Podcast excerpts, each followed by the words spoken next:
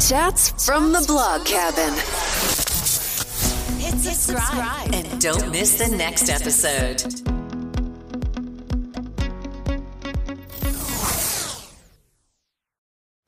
Chats from the blog cabin. Welcome to a brand new episode.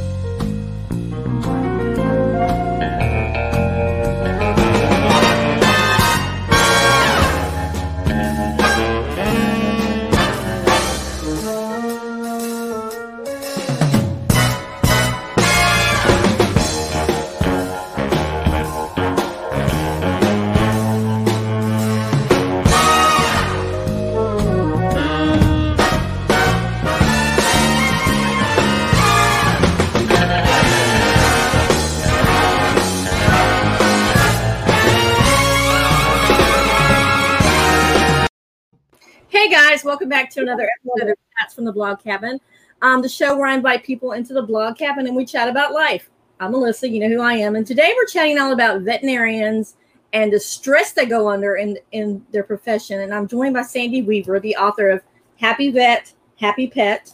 Sandy, welcome to the show. Before we get chatting about the book, kind of tell us who, why you decided to do this, who you are, and just basically anything and everything you want to share with us about yourself. Okay, so I'm a dog lover from way back. Um, grew up with small dogs because my dad was in the military and we moved a lot. And I always wanted a Siberian Husky. And dad said, whenever you have a place of your own, you can have any kind of dog you want. So I got my first Siberian in 1979 and got started in dog sports shortly after I got Alex and have been part of American Kennel Club Dog Sports. So that's like Westminster Kennel Club Dog Show. If you mm-hmm. see that on television, it's that kind of thing, but it's also the agility, the obedience, the rally obedience, the dancing with your dog, the scent work, the barn hunt. It's everything. So I, I have really active dogs. So I've had a really close relationship with my veterinarians through the years. And it's always been anecdotally known that veterinarians seemed to have a high rate of suicide. And it was something that the veterinarians whispered about amongst themselves, but nobody ever really studied it until the CDC did. And when their report came out in 2019 about the extent of veterinary suicide, and they did a very comprehensive study on 30, 38 years, I believe, 38 year span of every veterinary death, and found that nearly four times was the number. Veterinarians are nearly four times more likely to complete a suicide than the general population. That is an extreme amount of pain and stress. And so I took my company and I morphed it into instead of kind of working on coping skills and happiness challenges and success um, strategies for just anybody who wanted them, I just morphed it into working with veterinarians. I focused on them because clearly they need help. And I looked at what was around, and my business included, made it like veterinarians were expected to fix themselves. You know, they had to do all the work.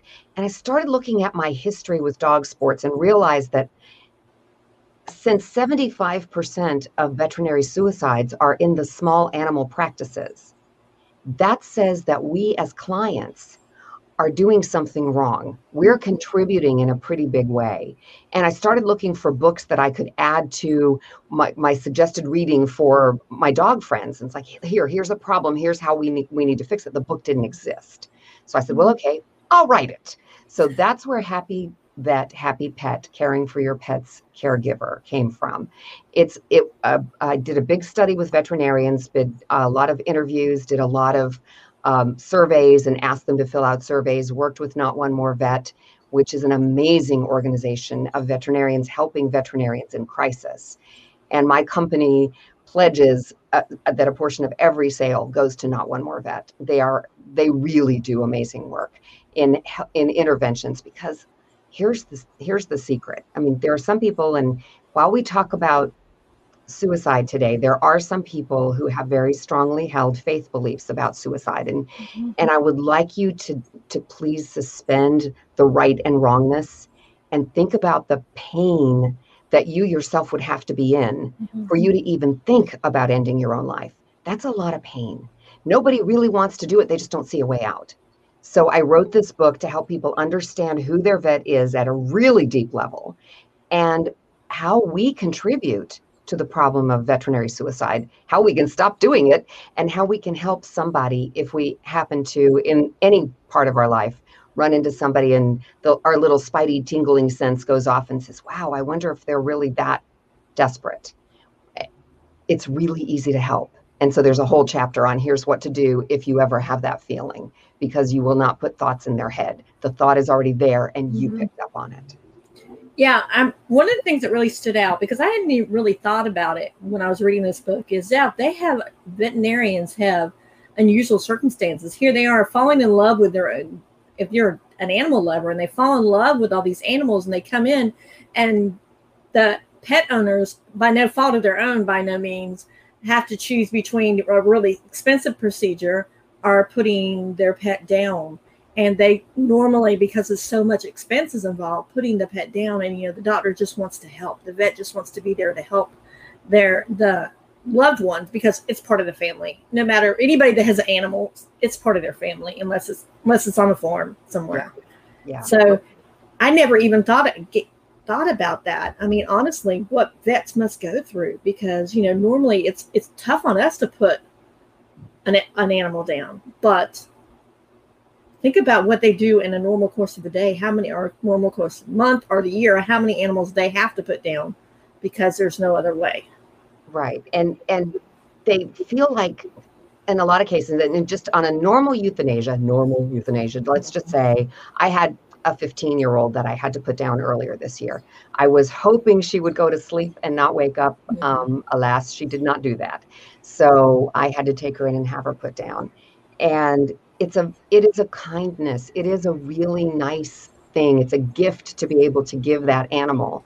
And it's still hard and it's hard for the pet owner and it's also hard for the veterinarian but the veterinarian understands here that it's a gift that they're giving the animal and then they have to try to compartmentalize that to keep it away from here where they know that maybe if the client had been able to afford treatment then they wouldn't have had to put the animal down so soon they a piece of life is that we all die every living thing will die and yet, medical doctors, our doctors, mm-hmm.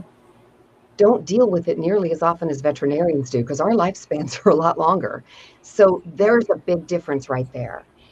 And I, I, I'm a citizen scientist in neuroplasticity. So another thing that's in the book is an explanation of A, who the veterinarians are mm-hmm. at a really deep personal level, but how they come to understand for themselves that euthanasia is an end to pain and suffering.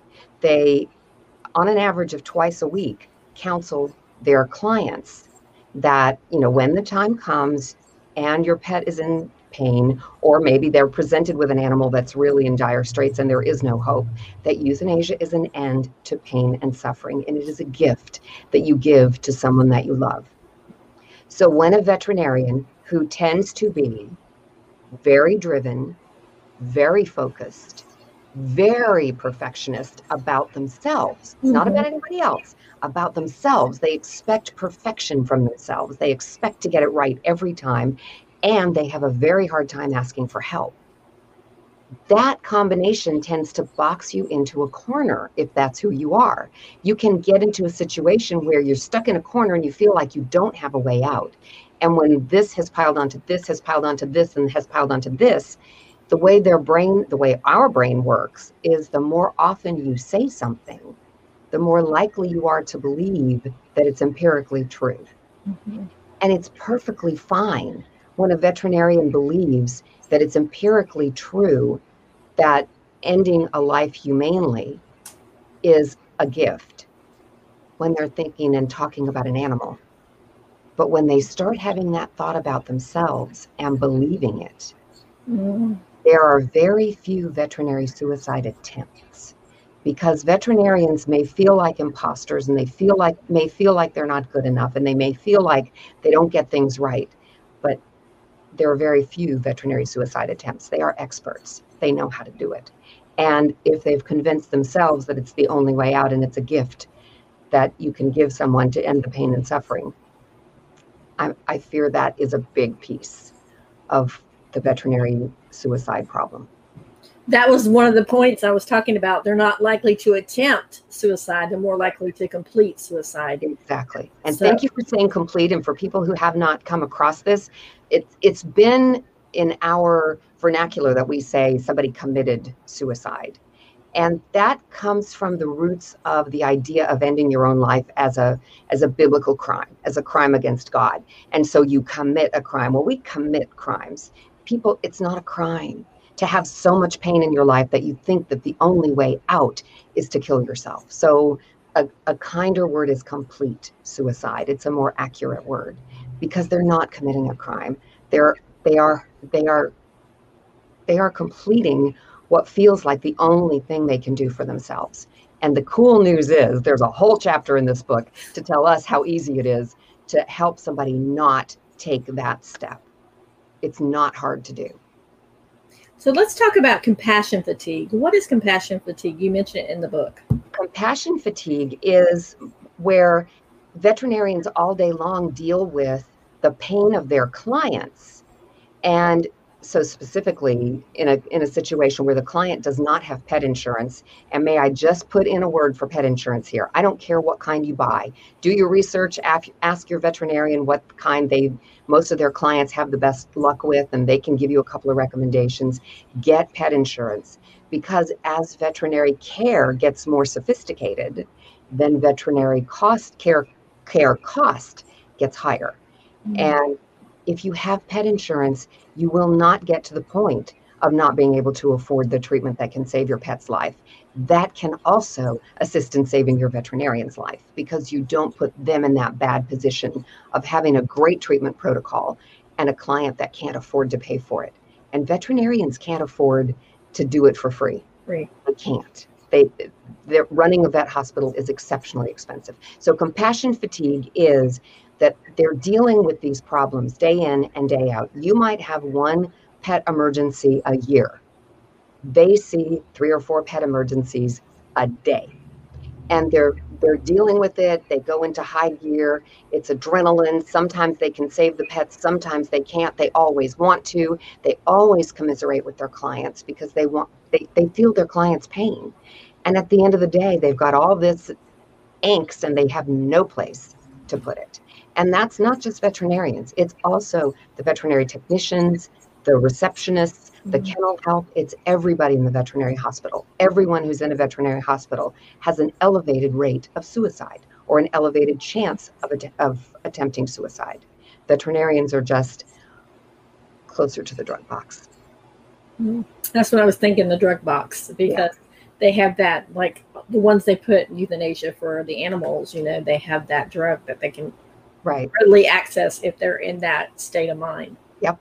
And there is a I, I think it's a four eyes where it means the only way that you can get the drug box open is that two people have to be present.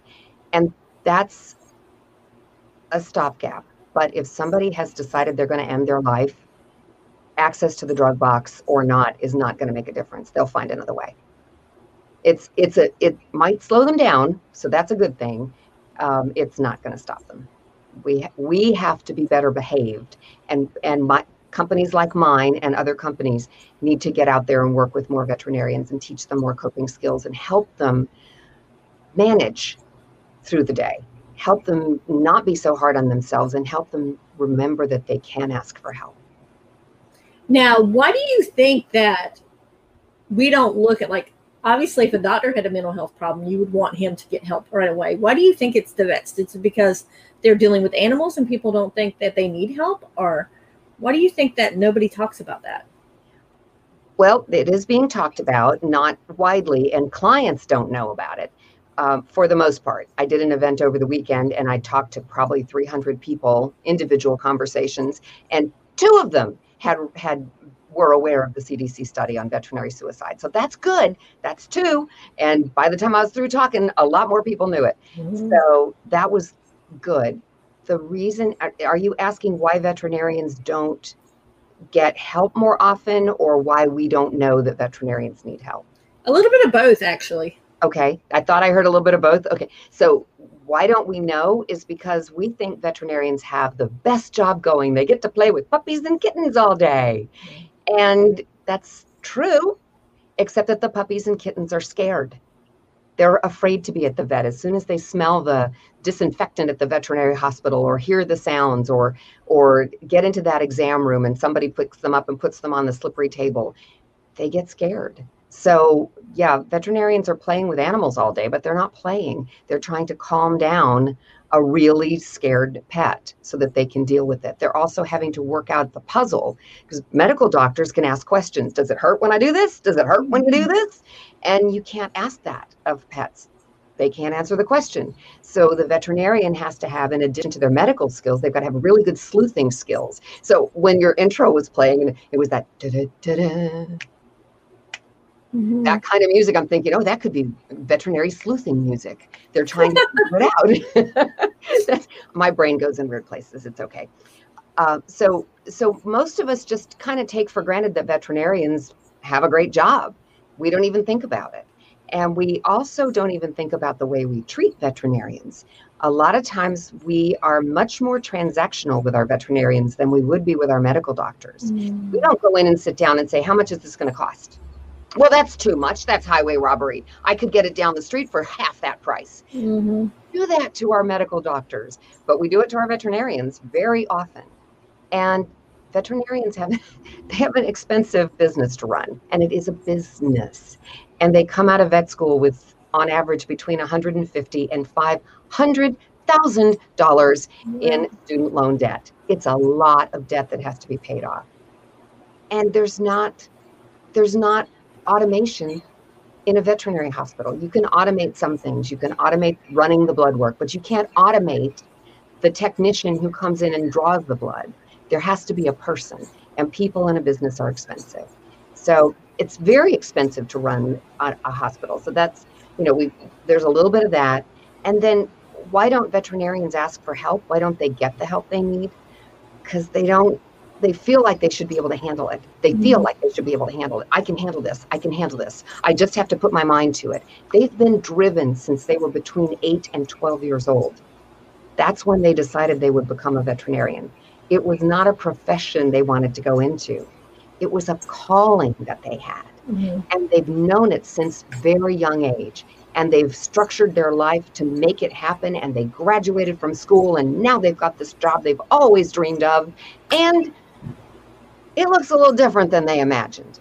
But they feel like, I can handle this. I handled everything else up to here. I can handle this. I can take care of it. I can do this. I don't need any help. And they have a hard time asking for help. So they may not understand quite the level of stress that they're under until they get to the point of boxing themselves in the corner. Mm-hmm. And then they really, unless somebody intervenes, they're going to succeed. Wow. Now, when we come back, so we have to take a brief commercial break, I would love for you to read part of your book when we come oh, back. Okay. Do you feel betrayed by life, your body, or by someone that you love? You are not alone and you are not weak or overly emotional for feeling the way that you do. Betrayal is one of the most overwhelmingly painful experiences to navigate because it strikes at the core of who you are and what you are worth. No matter how gutted you feel, there is hope. You can flourish, not in spite of your experience, but because of it. I know. After 23 years of marriage, my world was shattered when I found out that my husband had been cheating on me with five different women for 15 years. I lost everything that day my identity, my worth, and the future I had worked so hard to create. While it was a long and arduous journey back to myself, today I know who I am, what I want, and I am happier and more confident than I ever was before. I've got what I call naked self worth, which is the ability to see, know, and love yourself for who you are, not for what you accomplish or for who you are in relation to others. No matter what has shattered your heart, if you're ready to get clear on who you are, what you want, and to learn how good life really can be, then life choreography is for you. Even if you feel too old or are too busy because you have kids at home and you're in charge of everything. Life choreography is a comprehensive five month, five step program that empowers you to strip out of your labels, roles, and scripts and to reveal yourself as you are, not as you think you should be. To learn more, go to nakedselfworth.com and download your free guide that shows you how to untangle yourself from the past, reclaim your sexy, and start re-choreographing life on your own terms so you can love and be loved for exactly who you most authentically are. And we are back chatting with author Sandy Weaver. She wrote the book Happy Vet, Happy Pet. And Sandy, before we went to break, I asked you if you would read a part of your book. So, have at it. Thank you, Melissa. Uh, one of the things that we talked about earlier was that I did a lot of interviewing veterinarians and surveying veterinarians before I started writing this book because I wanted to make sure that I understood who they were. and read all the studies about who everybody else found that they were, but I wanted it for myself.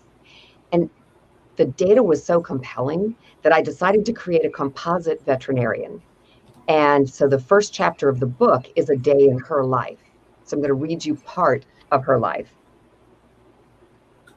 Dr. Smith sat at her desk, arranging the piles of paper into neat stacks that might make sense tomorrow morning. Sitting there, she realized her shoulders were tense and her jaw was clenched. She wondered how long that had been going on as she tried to relax her shoulders down to where they were supposed to be. Celia. What was she going to say to her receptionist? That question had been nagging at her all day. How could she have a conversation about Celia's irritability with staff and clients and at the same time find a reasonable way to ask how the sink managed to yank itself off the wall and fling itself onto the floor? It felt like that needed to be two conversations, neither of which Dr. Smith felt up to having today. And yet, the longer she waited, the harder the conversation would be. For the hundredth time at least, Dr. Smith found herself fantasizing about being able to offer to hire a hospital manager. Maybe she'd float that idea again tonight with her husband once he finally got home from the dealership. And only if he was in a good mood. Dr. Smith gathered up her things and headed to the front door. Celia was on the phone, and Dr. Smith was secretly relieved. No conversations tonight. She thought maybe she'd bring enough lunch for both of them tomorrow and invite Celia into her office to eat and chat. That might work, as long as tomorrow didn't explode like today did. On the way home, Dr. Smith went through the drive through for dinner. She hated herself for doing this. It felt like she was a failure as a mother feeding her children this way. And yet she didn't know what was in the kitchen that could be whipped up with minimal effort. And she was drained, done, not cooking. Maybe not even eating. She'd get plenty for the four of them and let the kids eat what they wanted. Then she'd see if her husband was hungry when he got home. And if so, she'd warm up the other two meals for them and maybe eat a few bites. The bottle of wine in the refrigerator was calling her name. While her kids ate, she would catch up with them while trying to unwind from her day. After her kids were fed, helped with their homework, and tucked into their bedrooms, if not their actual beds, Dr. Smith plopped down on the couch, wine glass in hand. Scrolling through her phone as she waited for her husband to come home, she saw an email from the owner of the anorexic cat asking how much food to give him. It came through the hospital email account hours ago, not her personal one. And at this time of night, it was too late to usefully answer that question. She felt like she'd failed that client, at least a little bit, and made a mental note to call her in the morning before she started seeing clients. Her husband came in excited about making his monthly quota just 10 days into the month. Dr. Smith was happy that one of them had had a good day. She'd let him tell her all about the turnaround a difficult saleswoman had made while they ate fast food and drank the rest of the wine. And then together cleaned up the kitchen, readied the coffee pot for the next morning, and then both plopped on the couch. Somehow the hospital manager topic didn't get brought up. Dr. Smith thought about bringing it up, and she knew what her husband would say. Even though he'd had a great day, their budget was still tight and unlikely to improve very much until they could get the student loans paid off or until there were enough clients in the hospital to pay for an associate vet. Both of those eventualities felt eons away, especially after the day she'd had, and the day she was dreading already. Tomorrow, she had to make herself have a difficult conversation with Celia over lunch, which she hadn't made yet for her or for her kids. She thought about other veterinarians and wondered if they struggled with days like this. She wondered if they ever felt like a bad parent, or like they'd let a client down, or like they'd never be able to make enough money to dig themselves out of debt so they'd finally be able to add to their hospital staff so they could grow. She wondered how they coped with difficult clients and difficult staff members and difficult contractors. She wondered whether she'd sleep tonight or if it would be another night of waking up at 3 a.m., mind racing over everything she did wrong the day before and that she might do wrong that coming day. And she wondered how she could ever have been so wrong about what being a veterinarian really meant. Wow. I love how you created that composite vet. That was one of the questions that I remember how I told you right before I had like a, a whole list before we yep. came on. That yep. was actually one of the, about the creation of Dr. Smith in your book because it's basically everything that vets may deal with in a normal day, but you just threw it all in together. So yes. And the stories now the the the sink being somehow pulled off the wall by the receptionist who was not owning it but was looking very guilty all day. Mm-hmm. Uh, that actually was a true story, but it only happened to one at one veterinary hospital. That didn't happen at multiple ones. Most of the rest of what's in that first chapter, I things and thoughts that I heard over and over and over again in my interviews and surveys. So it just making a composite veterinarian called Dr. Smith was pretty easy to do because all the material was right there. It's just let it pour out into one person. So I got to know how did the sink get off the wall? Uh, the receptionist leaned on it. She was trying to last minute put on her makeup, which she didn't take time to do before she got before she left, and she was a little on the chunky side or a lot on the chunky side, and just put a little too much pressure on it, and it it pulled right out of the wall, pulled part of the drywall out, mm. broke the pipes. So the hot water and the cold water are spewing all over the place. And so the hospital was out with, was without, easy for me to say, was without water for a lot of the day, a big part of the day. And they lost a lot of revenue, plus had to pay a contractor who was a pain in the butt. And yeah, it was that that whole story was true. I didn't actually fill out because in that day the doctor did not find out. So I didn't exactly tell the story of how the sink came out of the wall, but that's what happened. Wow. So let's talk about people that think they're going into people think that people that are vets they are rich but they're not because they have to do the overhead on if they own their own practice overhead on the practice all, that's got to be really expensive especially if you own the building you don't rent the building so right. let's talk about that that misconception okay well let's start with what a veterinarian makes when they're in their first year out of vet school. They have as much medical training as our doctors do. And our doctors, their first year out of med school, earn on average $181,000 a year. I'm sorry, $180,000 a year. On average, veterinarians earn $91,000 a year. So their their student loan debt tends to be a little higher than medical doctors, and they earn half of what medical doctors do on average when they first come out of med school. So that financial pressure right there is incredibly high. Then you have to deal with if they go into practice for themselves, which has been the dream of many of them. So they go into practice for themselves. They have to either buy a building or lease a building. Either one is very expensive. When you get the building, it's not set up as a veterinary hospital unless it was before. So you've got to go in and outfit it. You need exam rooms. They all have to have water and sinks in them. So if, if you buy a house in an area where it's changing from residential to commercial, which is pretty common uh, as an early veterinary setup, each one of the bedrooms can be an exam room, but they don't all have sinks in them. So you've mm-hmm. got to retrofit and put sinks in them. You've got to um, upgrade the floor because the exam tables are heavy. So you've got to heavy up the floors beams and make sure that they can handle the weight. You've got to do a little bit of soundproofing because you're going to have clients who are very upset, and you don't necessarily want the doctor and the client having a conversation that can be heard all over the hospital. Mm-hmm. And in most buildings, that's what happens. So a lot of retrofitting that's very expensive. Then, as I mentioned before, there's not a machine that can hold down your pet and take their blood. That mm-hmm. is a human being. And when you start hiring humans, then you're paying not just their salary, but you're paying for their benefits and you're paying for their uh, the taxes that you have to, you know, that your half of their social security, you're paying for all kinds of things. And they get hurt, you've got to stay compliant with OSHA rules and regulations. You know, got to carry um, errors and omissions insurance not only on you for malpractice, but you've got to carry a huge level of insurance in case your people get hurt. Because guess what? All those puppies and kittens come in very scared, and they bite and scratch and cause medical issues and sometimes very bad medical issues. My veterinarian's associate vet got bitten in the face one day, mm. and that's just, you know, that can take a while and a lot of money to fix. Plus, there's the equipment. They probably need an x ray machine.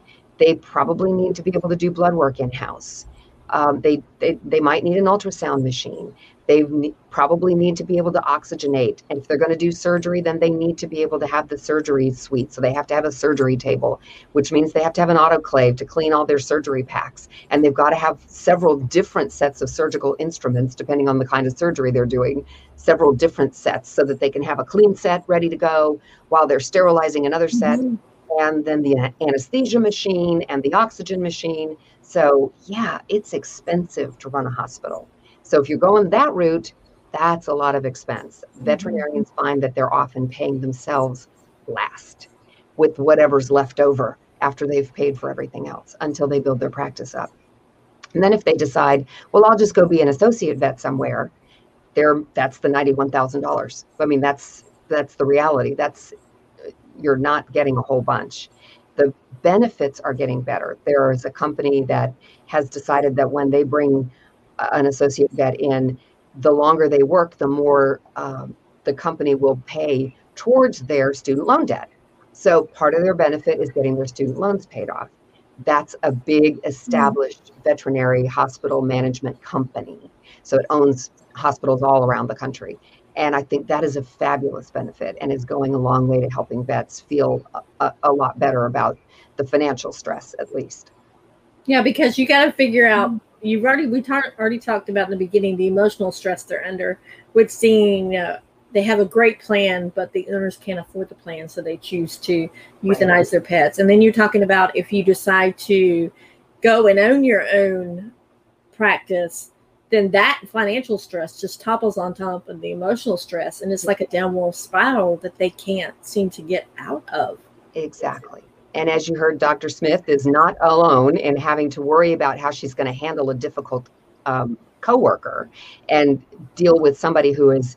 Um, you didn't hear the whole chapter, but Celia is not the world's greatest receptionist. Celia is a little crabby with clients who want to ask questions, and um, and when she's juggling two or three phone calls, which a great receptionist always has to do, especially in COVID times, because with you know there's a lot more phone interaction.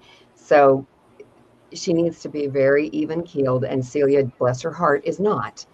And so Celia's crabby. Celia likes to stir the pot a little bit. She's a little passive aggressive.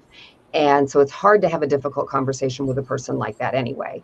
So there are a lot of Celias that are also drawn to the meta, uh, to the vet, veterinary field. And so vets have to deal with that too. Even if they don't own the practice, as the veterinarian, they're often, if there's not a hospital manager, they are the most senior person in the Mhm. building. So if there's a spat going on, they're often the person that's expected to referee it. And they didn't go to school for that and they don't want to do it. They'd rather hide in their office under their desk until the argument goes away. They don't want to do that. Yeah, let's talk about that because in most medical practices, you have that office manager that that handles everything, the billing and everything else. But then in veterinarian practices, you normally don't have that.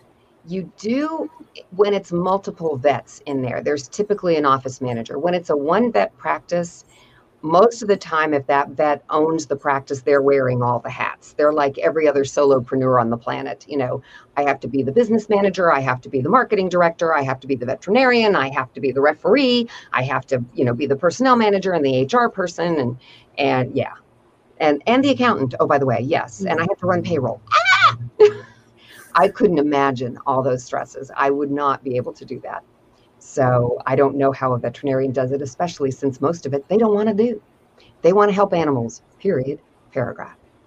And then you have to add in the fact that they're having to see patients on top of that. So their work weeks, I, I can imagine physical exhaustion, exhaustion as well falls into that whole little mindset of, of that downward spiral. Exactly. So when you get tired, you don't make good decisions anyway. There is a thing called de- decision fatigue, and it actually happens to every single one of us every day of our lives. We make the very best decisions we'll ever make early in the day before we've had to make a lot of decisions. So when somebody says, you know, you don't have to make that decision right now, just sleep on it. What they're actually saying is you will make a better decision tomorrow morning. So decision fatigue builds up through the day. And the more, I mean, we make tens of thousands of decisions every single day. And the later in the day we get, the worse our decision making becomes. But veterinarians don't have that luxury. They have to stay focused and they have to stay in their their mindset of, of figuring out a puzzle and working a puzzle and trying to read the body language and the cues of their patients so that they can make the right decisions. And decision fatigue sometimes makes them not make the best decisions. And so they're kicking themselves on the way home because they, they're thinking, oh, I should have thought about that while they were in the office. I could have run that test. Now I have to remember to call them tomorrow, call the owner tomorrow, and the owner has to come back in and they're not going to want, you know, Mm-hmm. there's a lot of kicking themselves that goes on because decision fatigue, which is normal, caused them to maybe not make the greatest decision that they could have made. Yeah, and one of the things that really stood out for me when you were writing the book, and you were just talking about um, the being the hospital owner with a crisis, and then going to having to switch automatically, almost like you you walk out of the, the exam room and they're like, "Oh, here's a crisis," but then you have to go to an, another exam room and you become the veterinarian with the patient mode. Right. That quick turnaround, they don't have time to decompress or go, "Okay, give me 10 minutes i go in no because then your client's going to the patients are going to be the owners are going to be upset with you so That's right. Yep, you're exactly right. That there, it's it's it's um, into this room with a puppy and kitten. Um, you know, new puppy, new kitten exam, and the it, you got happy owners, and they're they're very high maintenance because they've they've never had a pet before. So you get to educate them, and you're in that space, and that's fun, and you're you know seeing the puppy or kitten and trying to help the puppy or kitten have a great experience for their first time at the vet, so that they'll be more likely to have good experiences as they get older. Then you leave them, send them out on their way. You move to the next exam room, and you've got a client in there with an ancient dog who's been failing for a while, and they're wondering if today is the day. And if, if today is the day, then let's do it right now. And so you you're still in your counselor brain, but it's you've gone mm-hmm. from elation counselor to potential consolation counselor. And you still have to make good decisions and you still have to have your compassionate heart. Your compassionate heart is in a completely different place. And you've got a yo-yo like that all day long. And then oh by the way people like me come flying in with a dog who's got an emergency and just called the mm-hmm. vet and said i'm coming in you know I, I got an emergency i'm coming in. And and i've done that and that's not good. Um, and it happens all the time. And so vets never really know what their day is going to be which for in some ways is really good because they don't like typically i'm painting with a broad brush but most veterinarians like the idea of a new challenge and a new challenge and a new challenge. They don't want every day to be exactly the same as the day before. And yet it would be nice if the day could have a semblance of normalcy and not emergency. Okay. Nice, calm, cool, collected. It's a routine annual emergency. Okay. Having a surgery, the surgery's going well. Ah, they're tanking. You know, that's a yo-yo that they are on the string for and it's just not good for them it's not good for their mental well-being it really it wouldn't be good for anybody's mental well-being but it's really not good for the veterinarians and who they are So honestly, part of that should be taking time for self care, correct? yes and that is that's the avma has been working with veterinarians and they've got a huge portion of their website dedicated to mental well-being and helping veterinarians understand what self-care looks like and how important it is and that is part of what i teach when i go in and work with veterinary teams and it's it's also part of you know my online courses. They're right there. It's like here take happiness is job one. You'll get some tools. Use them all the time. You're in good shape. And yet that's that's another one of those places where the veterinarian feels like i'm expected to do one more thing when i'm already overwhelmed. So if they're mm-hmm. already in a space of overwhelmment then it needs to fall on us to be better clients. So yes they can be responsible for their own self-care but we need to be responsible for caring for them too it takes a village to help veterinarians be able to cope Which brings me to my next question, which actually is going to piggyback off a little bit about what how clients can work with vets. But um, when I was reading the book, I, I heard words. I, I read the words that you said people used to describe vets are compassionate, competent, smart, caring, and friendly. But then, in exact contrast, how vets describe themselves: imposter, unpopular, exhausted, physically and mentally, dumb, incompetent. So how can as clients we help the vet to see their purpose that they're not imposters that they're doing the best job that they absolutely positively can be doing for us? Three rules. Just three little rules. They're so easy. And and yeah and as you read the book melissa you know i tell bad stories on myself about times that i violated rules so the three rules are very simple rule number one is respect everybody in the hospital from the receptionist up to the doctor hospital manager person who works in the kennels the person who takes the animal the boarding animals for doggy daycare respect everybody they are there as part of your pet's care team. They're there because they want to help you and they want to help your pet. Respect them and treat them like professionals because that's who they are. So rule number 1 is very easy and that's that's respect the people and respect the hospital hours. It's very common for people to see online that the hospital closes at 7 o'clock. So the hospital hours are 7:30 in the morning for drop off and the vet starts seeing patients at 9 and the vet office closes at 7 p.m. Well, usually the vet goes home at 5 or 5:30 unless there's more than one vet covering for the day because they can't be there that long. So you can't show up at 6:45 expecting to get your dog's annu- annual exams with no vaccine. I mean with no uh, appointment. And yet people do it all the time. Or they come in at five minutes of seven and they want a nail trim and they want a free nail trim and they want somebody when the hospital's already been cleaned and sanitized, they want somebody to, you know, take care of their dogs. We, we need the nail trim and we need the anal glands expressed. And again, no appointment. So respect the hospital hours. Understand that when they're closing at seven, that means when the door locks. They've probably already run their reports for the day. They have probably put their financials to bed for the day. They can't charge you for anything. You can't come and pick up medication because they can't let it leave without being paid for. And they can't charge you because they've already run the day's books. So, yeah, um, respect the hours. But that also means that if you're connected to your veterinarian on social media or you happen to have their cell phone number, which many of us do, because veterinarians care enough about their mm-hmm. pa- patients that they want to be able to help in an emergency. But that doesn't mean that at two o'clock in the morning, when you woke up because Fifi was throwing up and and you wonder, you know, is this something I need to be worried about? Don't call your vet at two o'clock in the morning. They're asleep.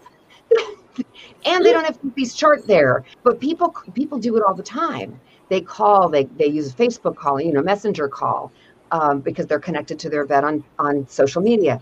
They they they intrude into their personal life without even thinking about it. I've done it. And without thinking about it, with just thinking, oh, well, well, Dr. Kessel will know. So let me just reach out to Dr. Kessel. Maybe I'll text her. No, that's why emergency vet hospitals were invented. If you think it's an emergency, go to the emergency vet. They will have their equipment. They'll be able to take vitals. They won't have to just guess by whatever you're saying on the phone about whether your dog or cat needs to be seen or not. Fifi can either be okay for the night or go to the emergency vet. Don't mess with your, your vet during the middle of the night or Saturday afternoon when they might be at their child's soccer game or they might be at a barbecue and have had a couple of cocktails because they're allowed to do that. They're humans too. They're allowed to have a personal life. Don't bother them. Your your pet's charts are not there and your vet will not remember every detail. So if, if it's an emergency, if you have a question or a problem outside of regular hospital hours, then call an emergency hospital. That's what they're there for. Rule number two is follow the aftercare instructions to the letter. Human beings are really bad about taking our own medication the way it's supposed to be taken. And we, you know, we're like, okay, I can swallow a pill or or do whatever. And yet we still don't do it very well. Mm-hmm. We're worse with our pets. And so that means that A, the pet is not getting the medication that's been prescribed. And B, that means the pet is not getting better. So C, you, the client, are standing between your veterinarian and your pet. Your veterinarian wants to help your pet get better. And you are the impediment because you are not giving the medication. And so then you've got this pet that's not getting better, and you're either honest with the veterinarian and saying, you know, I really, I'm having a hard time pilling, and so I can't get the pills down, and I haven't probably given them. You know how rare it is for people to be honest. They say, oh, yeah, I've given the pills. Yep, yep, yep. She's just getting worse. And so the vet now has a mystery to solve. They have to decide whether you told the truth and your pet really is not responding to the medication, in which case it's more tests. Or if you're not being truthful with them and the pet is not getting the medication, then they have to have a hard conversation with the person who is paying the bills, Mm-hmm. you, the client, about being non compliant. That's a hard conversation. So just follow the aftercare instructions to the letter. And if you can't give the pills or if you don't understand, call during hospital hours and ask. They want to help you. A technician will get on the phone with you and help you have different ideas of of how to re, rebandage or how to make the pet take their pills or how to disguise the pills so that the the pet will actually take them or crush them up and put them in food whatever the question is and whatever you're having trouble with the entire hospital staff wants you to succeed so Mhm. ask them ask them for help because they will give it to you and then rule number 3 we are so good at bragging on our vets to our friends about telling our friends what a great vet we have. They're so compassionate and they're so helpful and and I just love them so much and they're so good with Fifi. And yet we don't tell our veterinarians. Mhm. We just expect they know how awesome they are. Mm-hmm. But Melissa, you read off the list of veterinary self-talk mm-hmm. tends to be really negative because these are driven, focused, perfectionist, hard on themselves, can't ask for help. So they they think they're an imposter. They think they're going to be found out that they're not good enough, that they're, they're going to get something wrong and, and their, their client, their pets will die and their clients will sue them and their, or, or their clients will sit and cry. You know, they'll break their Mhm. client's heart. It may not even be about a lawsuit, but sometimes it is because that happens too. And so they, they're very hard on themselves. Show them how much you appreciate them. Hold that mirror up. And I don't mean a literal mirror. I mean, Mhm. When you when they've made a diagnosis and prescribed some medication and you gave the medication and your pet got better send them a thank you note. Tell them how much you appreciate what they did. Uh, the, i my 15 year old dog that i had to take in and have euthanized thankfully she did not make my regular vet do it. It was three o'clock in the morning so we went to an emergency vet. And it was the first time that veterinarian and that team had seen this dog. She'd never been to that emergency vet before. And so afterwards, I got him a cake and I got him a plant and I wrote him a very nice thank you note.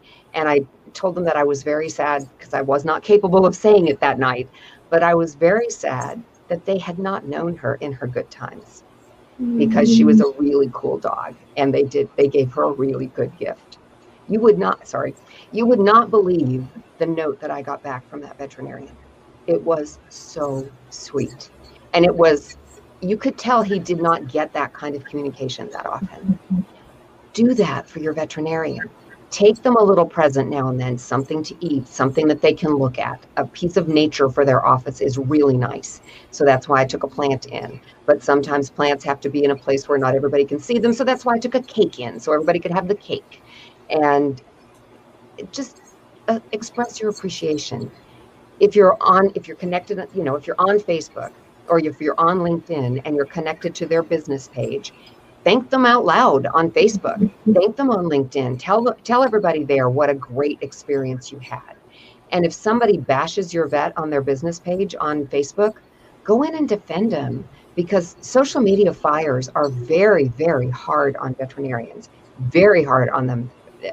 Matter of fact, part of the chapter where it's in the veterinarian's own words is a letter that an open letter that a veterinarian's husband wrote in defense of her over some clients who were way out of line and very public about being way out of line. And his defense letter actually worked, which was really cool.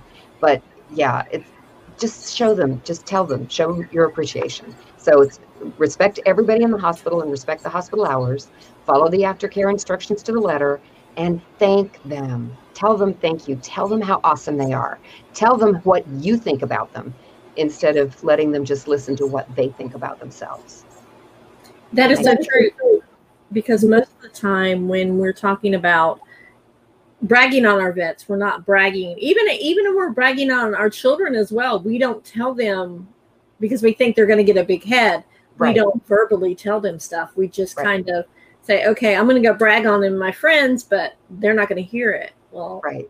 I can see that total change the mindset if they hear from their patients themselves. It is necessary for them to hear from them their patients. That uh, if you've ever been into a vet office where the appreciation board is right there in the front in the front of the hospital, that's not necessarily for clients to see.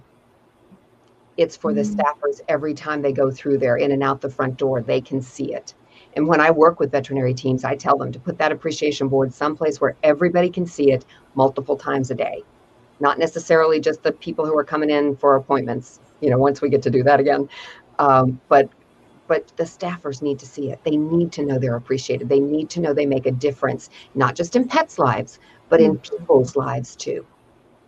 Yeah, that is so true because I can just imagine they already create the bond with the pets when the pets come in to see them often. Like you were saying with your particular one that you had to put down, you were so saddened that they didn't know her in her good times, but your particular vet did know her. Um, so just having that bond not only with your pet but with the families of the pet, in extension, they become part of the extended family as well. And so when there's a loss, that feeds into that compassion fatigue that we talked about. It's just it's it's it becomes an overload and you can compartmentalize things just so long before those compartments explode. Wow. So we are almost up. So tell people where they can find you at. Oh gosh i am i would say wherever social media games are played but i really am only in three places. So you can find me on instagram sandy j weaver I'm on Facebook at Sandy J. Weaver and my business page, Center for Workplace Happiness, and on LinkedIn at Sandy J. Weaver. So that those are the places that I play. Where do I play the most? Probably on Facebook.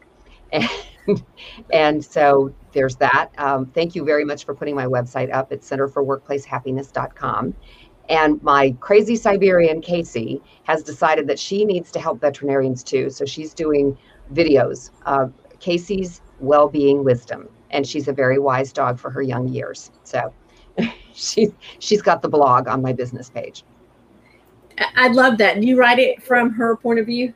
Oh no, she just speaks it. Are you kidding me? I don't I don't put any words in her mouth. the only reason why I'm saying that is because when I do pet stuff, if you noticed in the intro, we I had that little Shih Tzu. Yep. Allie barks her opinion all the time. So. yep. No, I do. I write it from Casey's point of view. So Casey, Casey's the one who gets to do the talking, but it's so funny because I, I don't write and I don't write and I don't write. And then I get in the mindset to write for Casey and 14 or 15 or 25 of her, you know, they're all a minute long or less. And so there's, it's real quick, real fast, real pithy. She usually has a little tiny story to tell about herself and, or me. And, and so it's all from her point of view. So sometimes she doesn't have a very nice thing to say about me. And that day she chewed my red shoe up. She didn't really understand why she was in trouble for that because she brought it to me. I love that. And the name of your book again? It is Happy Vet, Happy Pet, Caring for Your Pet's Caregiver.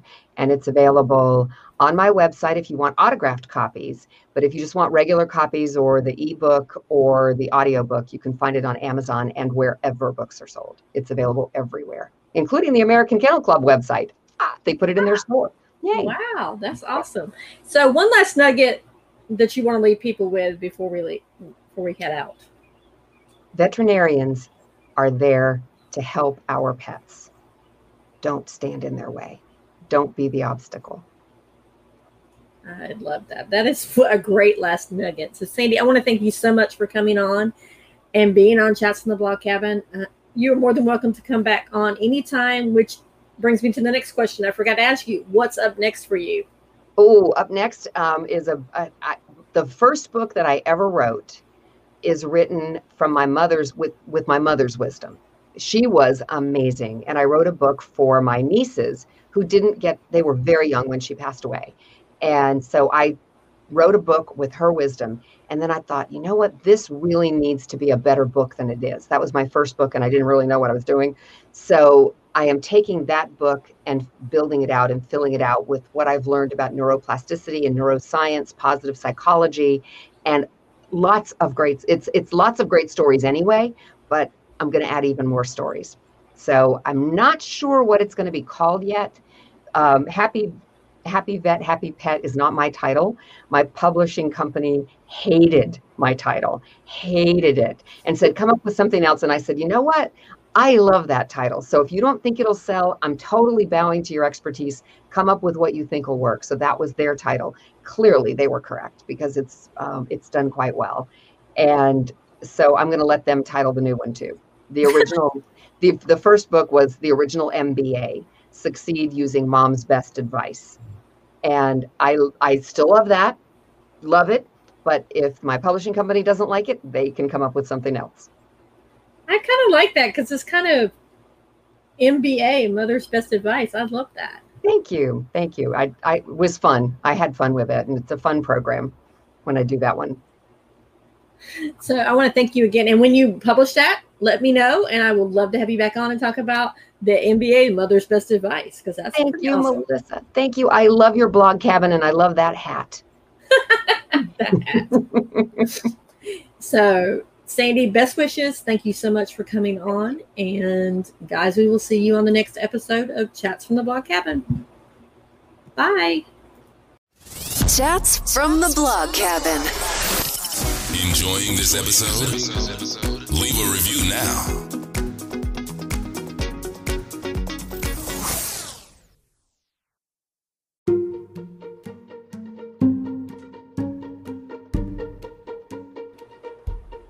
Wow, I really want to thank Sandy so much for coming on and talking about um, actually veterinarians and the the suicide attempts are completed suicide, not suicide attempts, because as you heard in the interview, that more veterinarians are likely to complete suicide than they are to attempt suicide. So I really want to thank her for coming on and just talking about veterinarians because when you really think about it, and I really hadn't thought about it until this particular, until I read the book, is that they deal with having to put otherwise healthy animals down sometimes um, because they can't afford the care. Their their owners cannot afford the care that they have mapped out. And that's gonna be hard, especially when they've grown to love a patient and they've seen them through multiple care um, situations. I know, for instance, when we had to, we were trying to make the final decision of whether or not we should put our dog Tutu down. Tutu was one that we've had since she was a baby, and the thought of actually putting her down just it just killed me. And I prayed every night for God to intervene and just to take her. And I would go out there every day and I would tell her, Tutu, it's okay to let go. It's okay to let go. And she suffered so much, but finally she just let go. But I could not even imagine having to take and saying goodbye and not and having to be the the person that injects or the person that puts the animal to sleep and never to wake up knowing that they were kind of respecting them. Um, so i want to thank sandy again so much for coming on. And honestly guys if that's one thing that i ask you to do um, is thank your veterinarians. Animals are a huge part of our lives. Um, show your appreciation to them. Tell them that hey you know you're doing an awesome job if you're bringing if you're baking some cookies or baking a cake with your kids or just baking brownies or something, consider boxing some up. I mean, we're so quick to show support to our police and our firemen, um, but not to our veterinarians. And theirs are something everyday life as well. So think about that. Think about showing a little bit of respect and a little bit of love to them as well. I will put in the show notes um, where you can get Sandy's book, Happy Vet, Happy Pet. I will also drop in the notes where every place where you can find her at. So if you want to contact her, get more information about her going in and working with vets, anything like that. Guys, most importantly, I want you to be blessed and I want your pets to be blessed. And I want you to keep chatting. And I want you to go in today. I challenge you to go to your vet and say, You're doing an awesome job. Thank you. And as always, like I said, be blessed. And remember, keep chatting. Thank you.